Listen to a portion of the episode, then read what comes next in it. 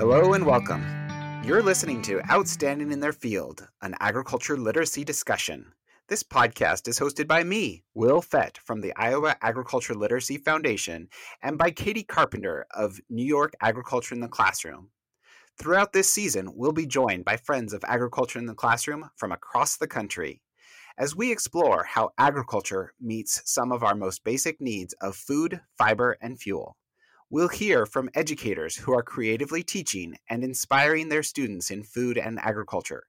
And we'll hear from industry experts showing the technology and science of modern agriculture and food production.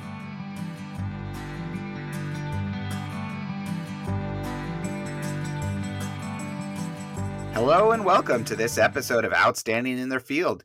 I'm Will Fett, your host for today, and with me is Denise Harmson, who has a wealth of knowledge and loves to share her knowledge with others to help educate about agriculture. Denise, how are you doing today? Great, thank you. Well, so happy to have you here with us. Can you start us off and give us a little bit about your educational background and your professional training? Absolutely. So I graduated from Iowa State University, double major in science and English, and then I have a minor in animal science. I had started out pre veterinary medicine and switched over to a full science degree. My background has always been, as far as professionally, working around large equipment I've been a technical mm-hmm. author for many years, and it typically has been in the agricultural equipment. I worked for Caterpillar on their combines, so I wrote Systems Op TNA, so Systems Operation Test and Adjustment Manuals. And when I left Caterpillar, I worked for John Deere and Company and started writing diagnostic manuals for them. I had been all over the world, so I got a very good view of agriculture in different parts of the world, as well as the United States. And I recently took an early out retirement package from John Deere and had started an egg production business where I'm at today is I am still working in the agricultural field. So I run a lot of large equipment uh-huh. and I also breed horses. That's fantastic. And it sounds like you've had some really great experiences throughout. Tell us a little bit more about that egg production business. Absolutely. So it started a very long time ago when my son was in eighth grade and he started showing chickens in 4 H. And some of them happened to be hens that we were using personally for eggs, just for family purposes. And he also showed roosters. Throughout the 4 H process, which is, I think, a very good starting companion for learning for kids as they grow older and I had asked him when I took the early out package from John Deere what he would think about learning how to turn a 4 H project into a business. And so, really, that's the grassroots of how the egg production business started. So, I have to attribute a lot of the engineering analysis, a lot of the PowerPoints uh, that I've used for 4 H and FFA in the past, really to a lot of what he started when he was in 4 H. We did a lot of nutritional analysis, engineering analysis, different weights of eggs, different breeds of chickens that are producers versus different breeds of chickens that are mainly for show purposes that aren't egg producers. And so really that's how it started. And so when the early out package was offered with John Deere, that's when we started the actual egg production as a business. That is so cool to hear. And I think largely it's exactly what those 4-H and FFA projects are intended to do is start small and grow. How many birds did you end up with? We started with 50 when he was in eighth grade. And we ended up anywhere between 650 and 1250. As birds were going out, new ones were coming in. So at the most I had was 1,250, and at the least was 650. Oh, wow. And that's a lot of eggs. Can you give us an idea of how often a chicken lays an egg and what's involved? What does that cycle look like? The egg producing chickens that we used, which we did a lot of research before we decided to get this breed of chicken. It's a Hy-Line four way cross. So the birds are 100% egg layers every single day of the year. Now, honestly, on the flip side of that, when you are producing that many eggs, you don't have a long lifespan for the hen. We turned ours over just before 12 months. The birds were a brown egg laying cross for production. And when new birds would come in, we would start them at 18 weeks and they would start with a smaller pullet egg. And then the business for me actually sold anywhere between small and extra large eggs. And then any pullet eggs that we started with, we donated to food pantries and reservoirs. And any jumbo eggs went to family members. That's so interesting. So I know we see different sizes of eggs in stores, but I'm not sure that everybody's familiar with all of those options. Can you go into a little bit more detail about pullet, small, medium, large, extra large, jumbo? Sure. The pullet egg is the very first eggs that a chicken will lay before they get to about 24 weeks and those pullet eggs are not sold in stores because of the size. When you attribute it to recipes or just consumers you'll see a small or medium sized egg on the shelf but pullet eggs typically are not used in retail. Neither are the jumbo or eggs that have a double yolk and you know the differences in eggs because as part of the Iowa Department of Agriculture's process and requirements, every egg has to be cleaned and candled before it even gets packaged. Mm. So, as a producer, you are constantly checking the weight of the eggs. So, you're required to have a USDA and FDA egg scale.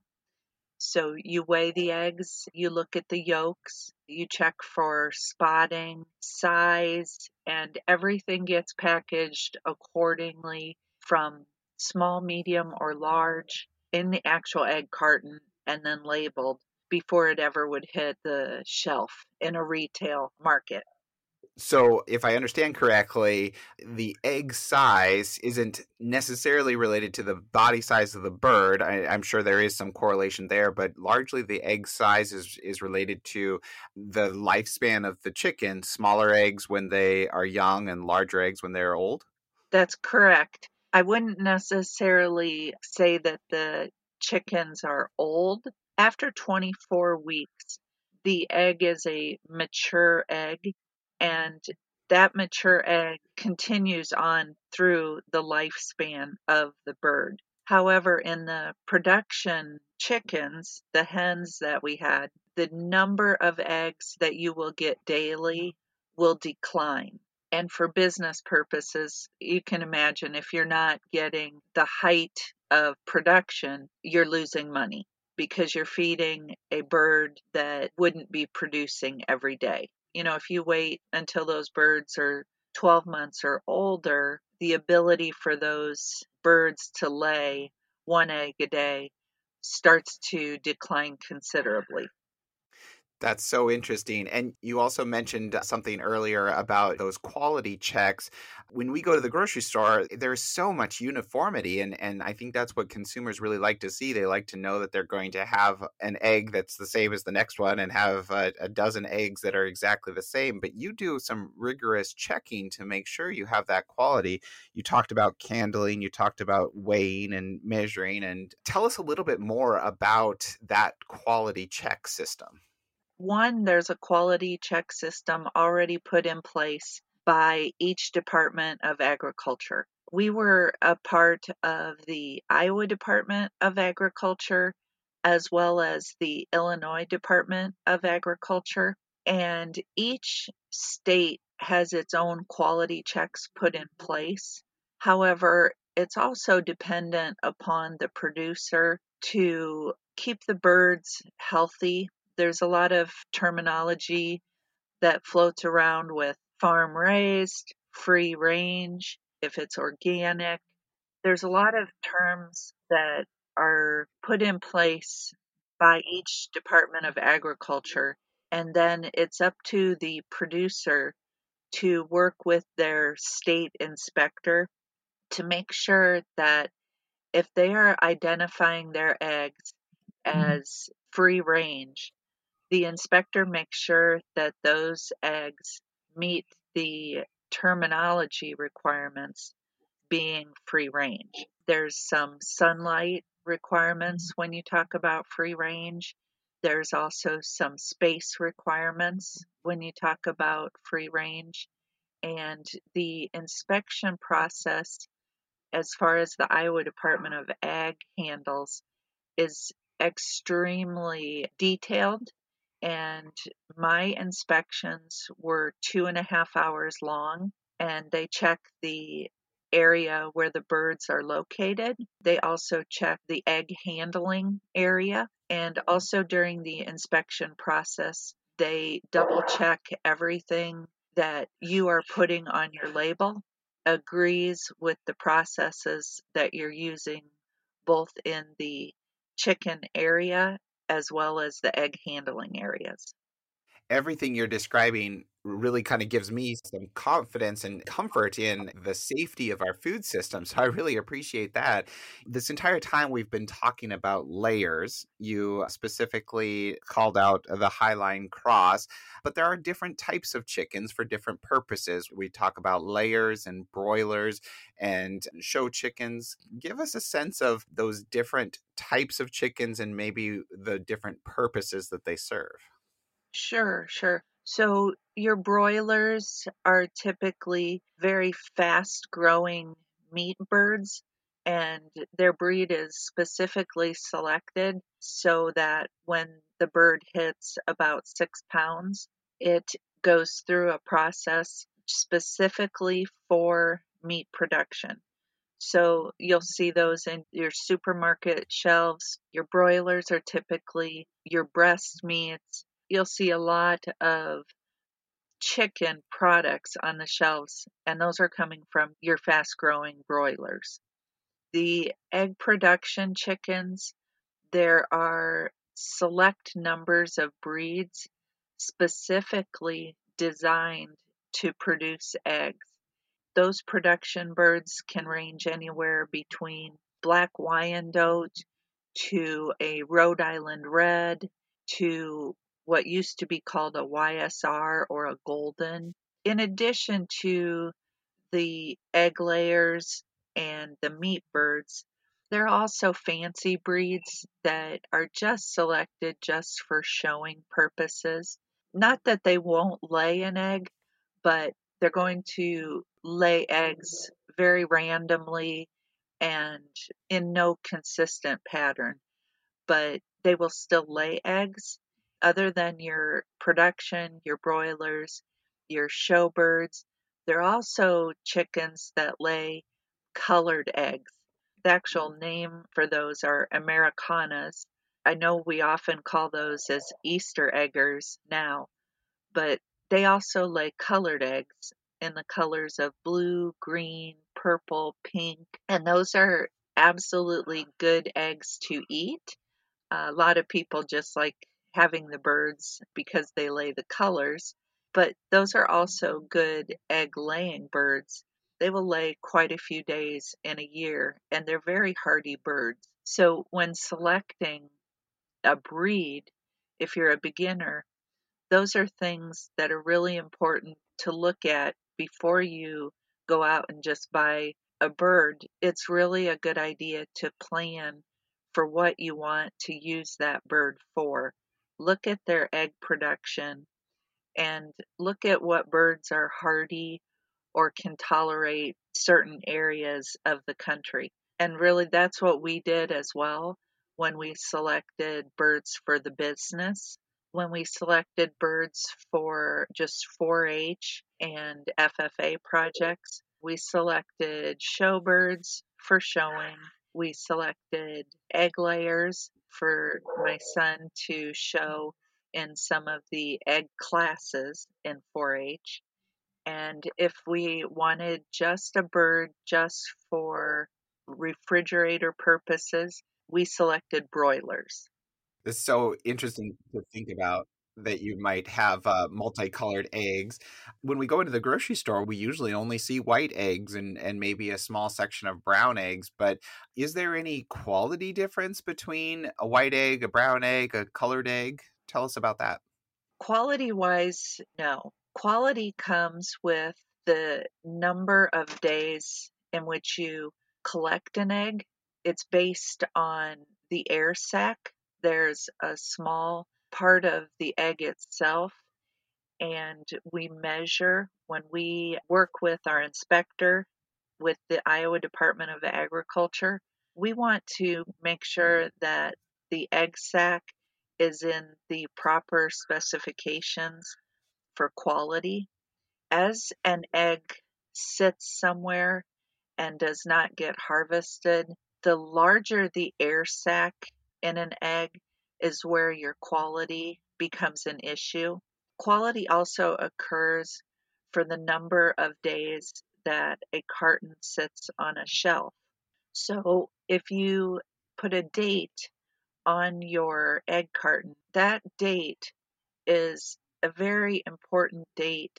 And when you work with an inspector with the Iowa Department of Ag, especially small producers, they are held to very strict rules on how long the carton of eggs can sit on a shelf. And it's up to the producer to make sure that they are gathering eggs in a very timely manner. So when we harvested eggs, we harvested three times a day. At each harvest, every single egg came in, got inspected, weighed, candled, and immediately put into cartons with labels into a refrigeration system so that when we got inspected, we wanted to make sure that the quality of our eggs met a grade A inspection. There are different grades that a producer can put on his label, and those grades are determined by the Iowa Department of Agriculture or whatever state you're in based on the size of the air sac, the quality of the yolk, and the quality of the white that you can see within the egg when candling it. When we grade eggs, that grade has to be put on a label, and grade AA is the best grade that you can get. We started out with a grade A the first year, and mm-hmm. I always wanted to get better. So I asked the inspector, well, what could I do to improve the eggs? And she said, instead of harvesting them once a day or twice a day, if you harvested them three times a day, your air sac will get smaller.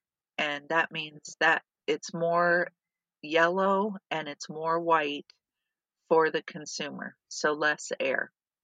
I see. So the air sac is there for the developing chick, but obviously none of these eggs are going to turn into chicks as they weren't fertilized. It's so interesting to hear you talk about uh, harvesting three times a day. When we talk about egg production, we talk about the chickens producing one egg a day, roughly. It's it's not exactly a 24 hour cycle, but then you harvest three times a day because the entire flock are laying at different times, correct?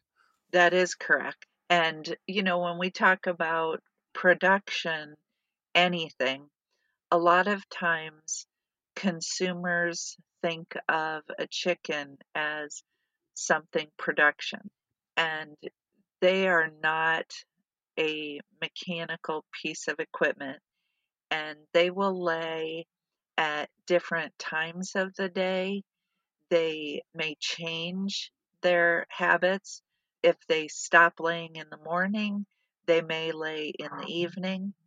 And so to try to be as consistent as possible with all of your birds when you're talking about a large scale business. Some people will put or add artificial lighting because the more the chicken has lighting, the more apt they are going to lay in the hours that you add that lighting. It's very important to regulate the temperatures where the hens are housed. That also determines a time when you may get your eggs. Obviously, there's also a natural biological clock in a chicken, and you can alter that biological clock by changing the hours of light for them as well as temperature. Denise, this has been a lot of fun and I have learned so much. Thank you for doing this.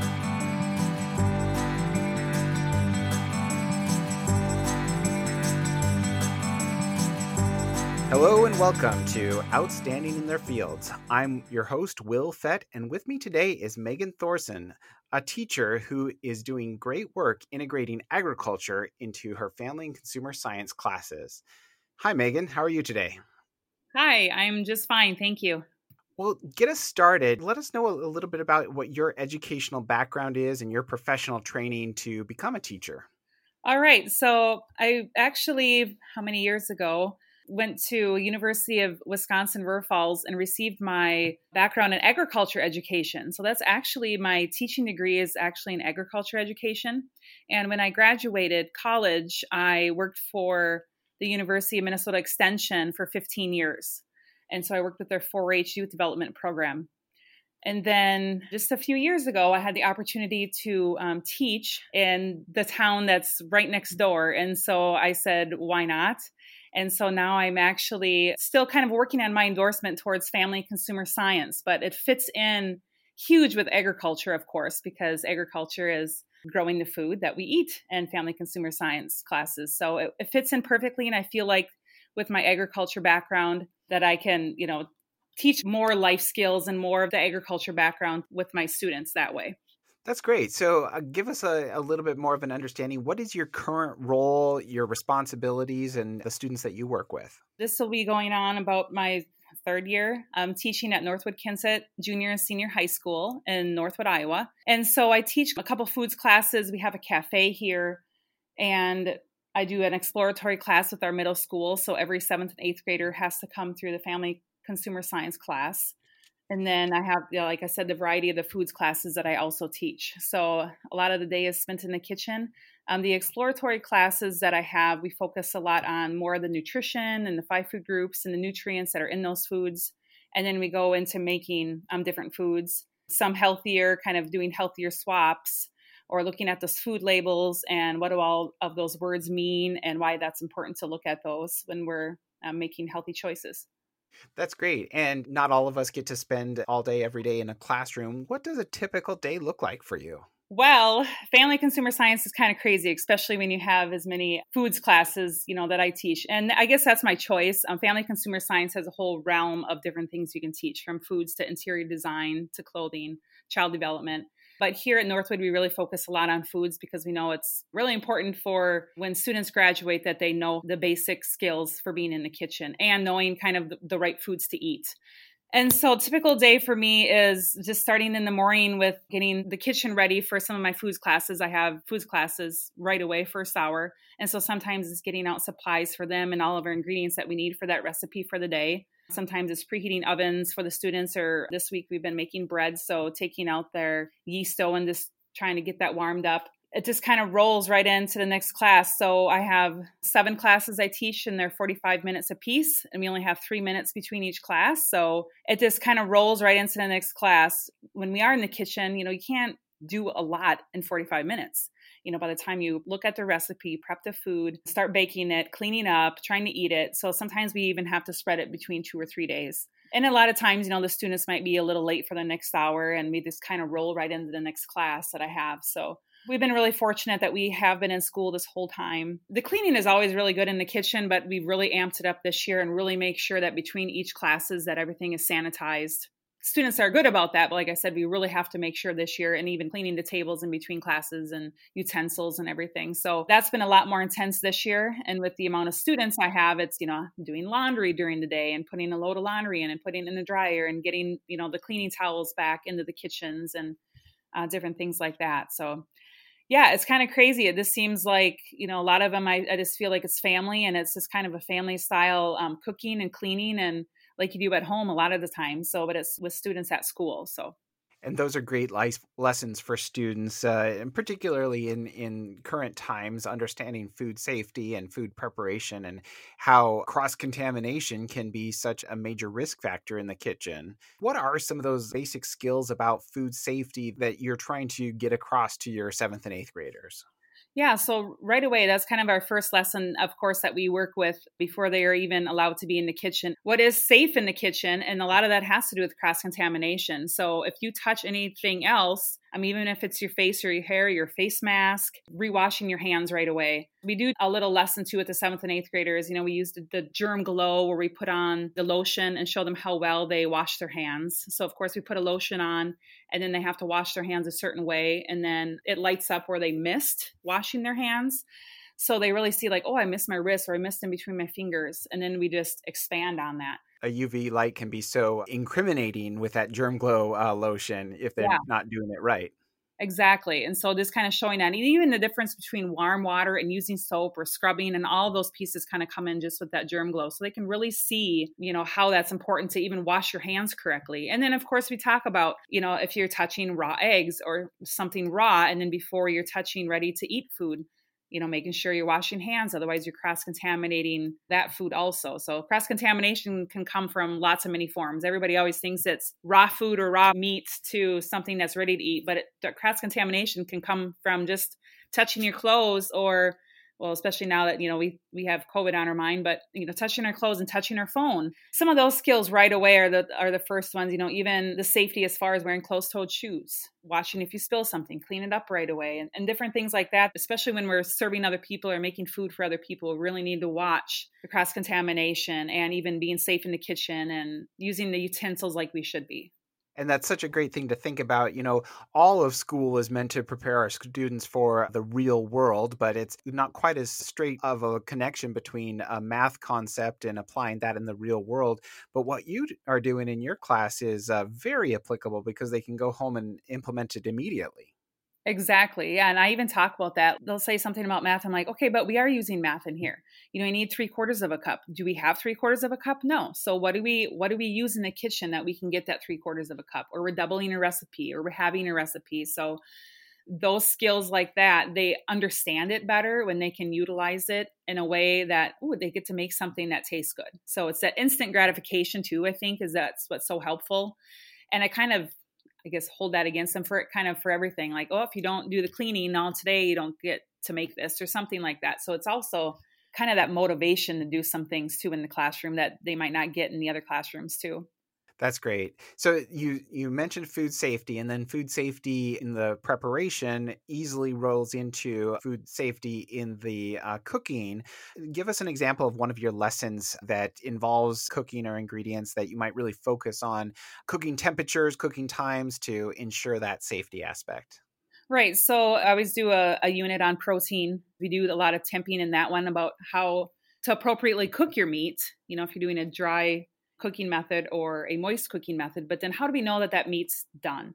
You know a lot of times they're like well you look at it and you set the temperature. Well yeah but what's another step to make sure that that chicken is done? So making sure you know if we do a chicken alfredo is one of the first ones that we do so we can temp that chicken before we're adding it into the alfredo sauce and the noodles um, and making sure that chicken's done or for making hamburgers yes you can tell by looking a little bit at them because of the pinkness but we should still temp it to make sure that it's done. And so it's killing anything that could be in that meat that we have. I'm assuming you're actually using meat thermometers to check the temperatures? Exactly. Yep. And we have a couple different meat thermometers in here, the instant read plus, you know, the ones that are a little bit slower.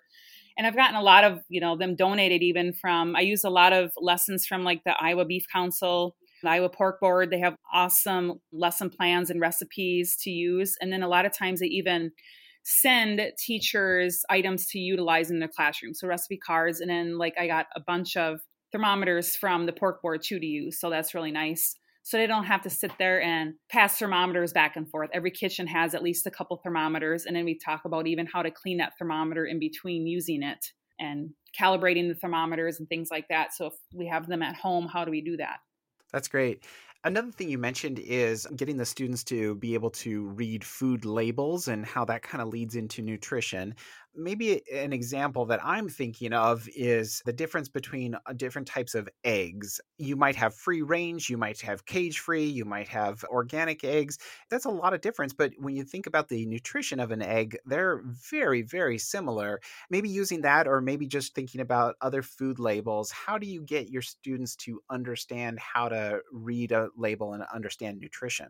We talk a lot about what the media tries to sell you onto and so we even talked about this, like, for instance, in our turkey lesson that we just did for Thanksgiving, is that, you know, there's labels out there that say, oh, they're hormone and steroid free. And I tell them that all poultry is hormone and steroid free. So don't be paying any more because your label says that. And so we talk about how, you know, that's just an example of, okay, that's the first thing that you look at when you buy something, one of those labels. And so that's even kind of a marketing gimmick for eggs for instance, you know, some of them will have you pay more because they're free range or they're brown versus white or because they use all natural feed or something like that. And so that's something that we do talk about in class is that what are those marketing gimmicks? And if you actually look at the nutrients of the egg, an egg is an egg is an egg. So, and I actually have eggs at home. A lot of times I have extra, so I bring in uh, my own eggs and they're brown, of course. And then we have white ones that we'll buy at the store. And so we just compare them too. And do they look differently when you crack them open? They might look a little differently just because the yolk colors sometimes and things like that. And we'll talk about that when we crack it open. And that's something too that we go over. One of our first lessons when we do our egg lesson is looking at the inside of the egg too and kind of talking about those things because a lot of times students don't understand that. They just kind of go off the label and it's kind of like, well, that's marketing gimmick, so you're paying more for that. And do your students ever have any of those aha moments when you present some of this material to them? Oh, definitely. Yeah. Like I said, like the turkey one was the latest one that just made sense that, okay, we're, you know, we're deep frying this turkey that we did in class. And so let's look at this label. Like, why are we paying any more for this versus that? And we even talk about the commercially produced turkeys, like in that instance, versus, you know, the wild turkeys. And so we even talk about the differences, like even in chickens and eggs. What does that mean if it means free range? Or cage free. You know, there's a couple videos out there too that actually show you free range might not even mean they have free range of the yard. It might be that they can just see the sunlight, for instance. So we even watch lots of short little videos on that, or I share experiences from my own background living on a farm and things like that too. So now you bring some of that agriculture education background and experience to your classroom. Why do you think it's important to, to kind of take that extra initiative and really interweave and integrate agriculture production into the food end of it? Right. Well, without agriculture, of course, um, we wouldn't have food. And so that's what I tell them. Everything that we start with, you know, you don't just get your cookies. What does the cookie start with? You know, flour. What does flour come from? What is that raw agriculture product? And so I think it's important because agriculture is my background, of course. And so I want to try to, yeah, interweave that into family consumer science because it is related. It's, you know, agriculture is food, fiber, and fuel. Food is one of them. And we use food every day in our classroom what is the raw agriculture product? And so that's actually one of the lessons we start um, in eighth grade with my exploratory. By the time they take foods and things and they have that initial background, and then we just expand on it as you know they take more foods classes. But so we talk about that, you know, for the processing and how we actually get it from that farm, and then how do we get it as a product. I'm guessing that the students might actually gain a little bit more appreciation for where their food comes from. Can you maybe describe uh, some of the student experiences that you have witnessed or seen over the years? Well, like I said, this is only going on about my third year, but I mean, even just some of the pieces that I pull in. So, an example, even too, that I've um, pulled in the last couple years is looking at processing of animals, and so it's hard to go into just a processing plant, of course, or even a meat locker, for instance. So we actually I have market rabbits too at home. And so that's one of our lessons in the fall when we talk about protein is how do they process some of that? So we bring a rabbit in and we have, you know, somebody else I guess, kill it first for us, and then we skin it and we cool it and everything like they would, and then the next day, then we cook it up, so they can kind of see that whole process from raw product to eating it, and that's just one example of a protein. And so then we're able to kind of do that with multiple products that we use. You know, the food products, like where does this come from? One of our, our goals is too is that um, last year I had a tower garden in my classroom, which is kind of like an indoor hydroponic garden. So they were really able to see, you know, I had some of the students help me plant the seeds and we planted them into the garden and we grew our own lettuce and basil and um, some of the herbs and pieces like that. So they could really see, like, you really don't even need, you know, a huge plot outside to have fresh food. That kind of talks about the agriculture too, is how else you can get food without having a huge amount of space or a huge amount of land too. That's such good experience for the students. If you think about how many things in our modern kitchen have already gone through considerable processing, of flour being one example, ground from wheat. If you think about taking the students all the way back to that original agricultural product, it has to open their eyes. Yes. Yeah, and like I said, we do that with, you know, multiple ag products. So we just go through a whole list and think about, you know, the ice cream, where does that come from and how much is it processed? Or even your oatmeal cream pies, you know, that are super processed. But what is the first, you know, product on there will be your your flour. And where does flour come from? So we kind of even talk about what's minimally processed foods compared to what's highly processed. And then we really get down to the, what is the initial raw product in this box of Cheerios, for instance, or something like that. But well, it sounds like your classes are a lot of fun. What's kind of your favorite aspect of integrating agriculture into this food preparation and food nutrition aspect? Oh, there's so many different lessons that I really love just because I can still use my agriculture background and I love to cook. So it just intermixes so well. And I am a very much of a hands on person too. I can't sit still for very long and so I, I get that with the students like well we're in the kitchen. We you know we should be learning in the kitchen and hands on and making messes and learning from our mistakes and things like that. So i'm a huge one about we're learning from our mistakes and if we mess up we're going to try again tomorrow. And I just love that I can utilize my ag background and bring some of those experiences to my students because Thankfully, we live in a rural area here in Northwood. They're very much used to the farm and the crops and the things that they can see. But either way, it doesn't matter where I would be. It's just something that I think every student should know where your food is coming from. And so I'm glad that I get to share that with the students and pass it on, and hopefully they can pass it on then to their own kids or family someday, or even if going home, sharing it with their own family at home.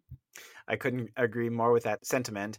Now, a lot of what you do is preparing students for the day to day application of kind of how they live their life and how they stay healthy. But what kind of potential careers do you think you're preparing your students for in agriculture or in food?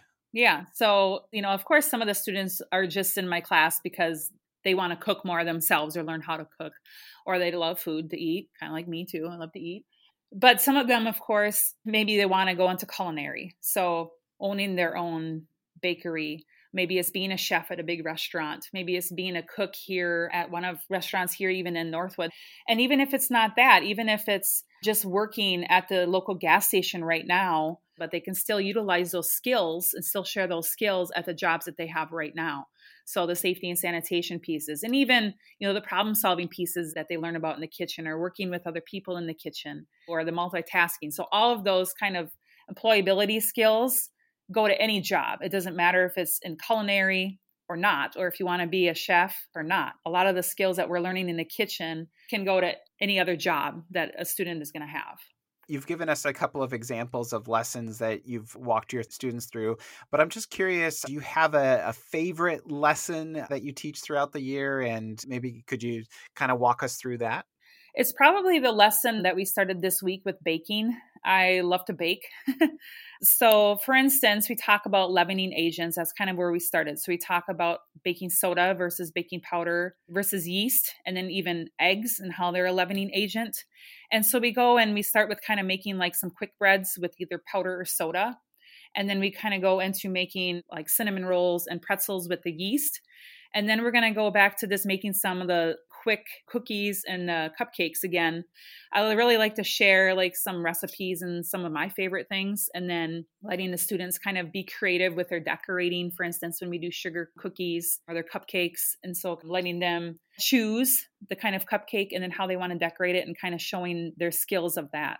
So that yeah, we've been making a lot of baked goods the last few days between the quick breads and now we're on to the yeast breads and then we'll be going on to cupcakes um, the next couple days, and then some decorating tips and tricks for that, and then also the sugar cookies, just rolling them out and cutting them, and letting the students kind of get excited about decorating and excited about Christmas and the holidays. And so that's probably my favorite lesson, just doing a little snippet. I tell my students this right away. I said we could talk about this for six months, like we could, you know, really talk and really dig deep in baking.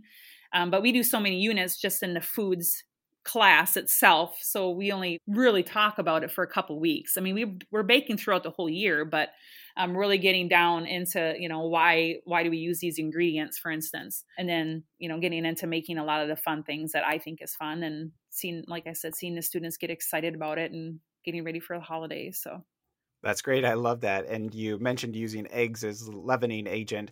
I have never learned more about perseverance and hard work than trying to hand whisk egg whites to stiff peaks. Almost yeah. impossible. I yeah, think. don't use your hand whisk. We have KitchenAids here in the kitchen, and I don't even mm-hmm. have a KitchenAid at home. But yeah, when we did like even whipping cream for something, I was like, yeah, don't sit there and like hand whip that. Put it in your KitchenAid, put the whisk on, and just like let it work, like let it do its job. Because you know we talk about a lot of times like how you know letting the kitchen tools do what they're meant to do. so yeah, same yeah, same with eggs, yeah. And, and, how great that we have technology and machinery to help us out in the kitchen as well as on the farm. Exactly. Yeah. You've kind of hit on a couple of different things, but what's the best part about your job? I think, well, one of the best parts is I just like working with youth and sharing my knowledge. And not only sharing knowledge, but I get also knowledge from them. So if they know something else, you know, that they want to share, you know, with me, because like I said, I am not a baking expert. I did not go to culinary school. like for instance, last year, you know, a student was like, "Well, I know how to make lefse. Can I, you know, invite these people and make lefse?" I'm like, "Yes, by all means, let's do that." And because I want to learn too, so it's it's just kind of learning from each other. And like I said, I really like working with the students and then watching them grow eventually. Like I said, I've only you know been here a couple years, but in my previous experience working with the 4-H students, there again, you know, watching them from all the way from five years old to 18 and watching them grow that whole time and then just getting excited about you know oh i'm going to take your class next year because i want to learn this or uh, what other classes can i take? And so that's really exciting too that you know they want to come back into the classroom and and really you know learn more and still be in the classroom and do some of those things. So a lot of positives for sure but with the positives there's always some negatives. What's the worst part about your job well, in this position, it's just really busy. There's always like things to get and, you know, receipts to do and some of the paperwork stuff in teaching in general. Sometimes I don't like the paperwork part of it, putting in the standards, you know, has to be this. And then you have to have the grades how many times a week. And, you know, so some of those pieces I'm not as good about because I would much rather, like I said, be the hands on, like up out of my desk and be in the kitchen or doing something with the students. So, um, sometimes it's just kind of the paperwork that I don't enjoy as much. Well, thanks, Megan. This has uh, really been great. I appreciate you taking some time with us today. Yeah, you're welcome.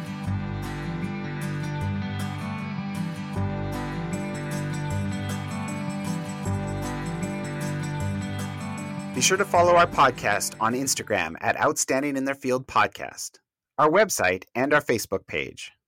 For more information on the Iowa Agriculture Literacy Foundation, visit iowaagliteracy.org. Remember, too, to subscribe to Outstanding in Their Field on your favorite podcast streaming service and learn more in the show notes. For now, thanks for listening and stay tuned for next time when we hear from more folks who are outstanding in their field.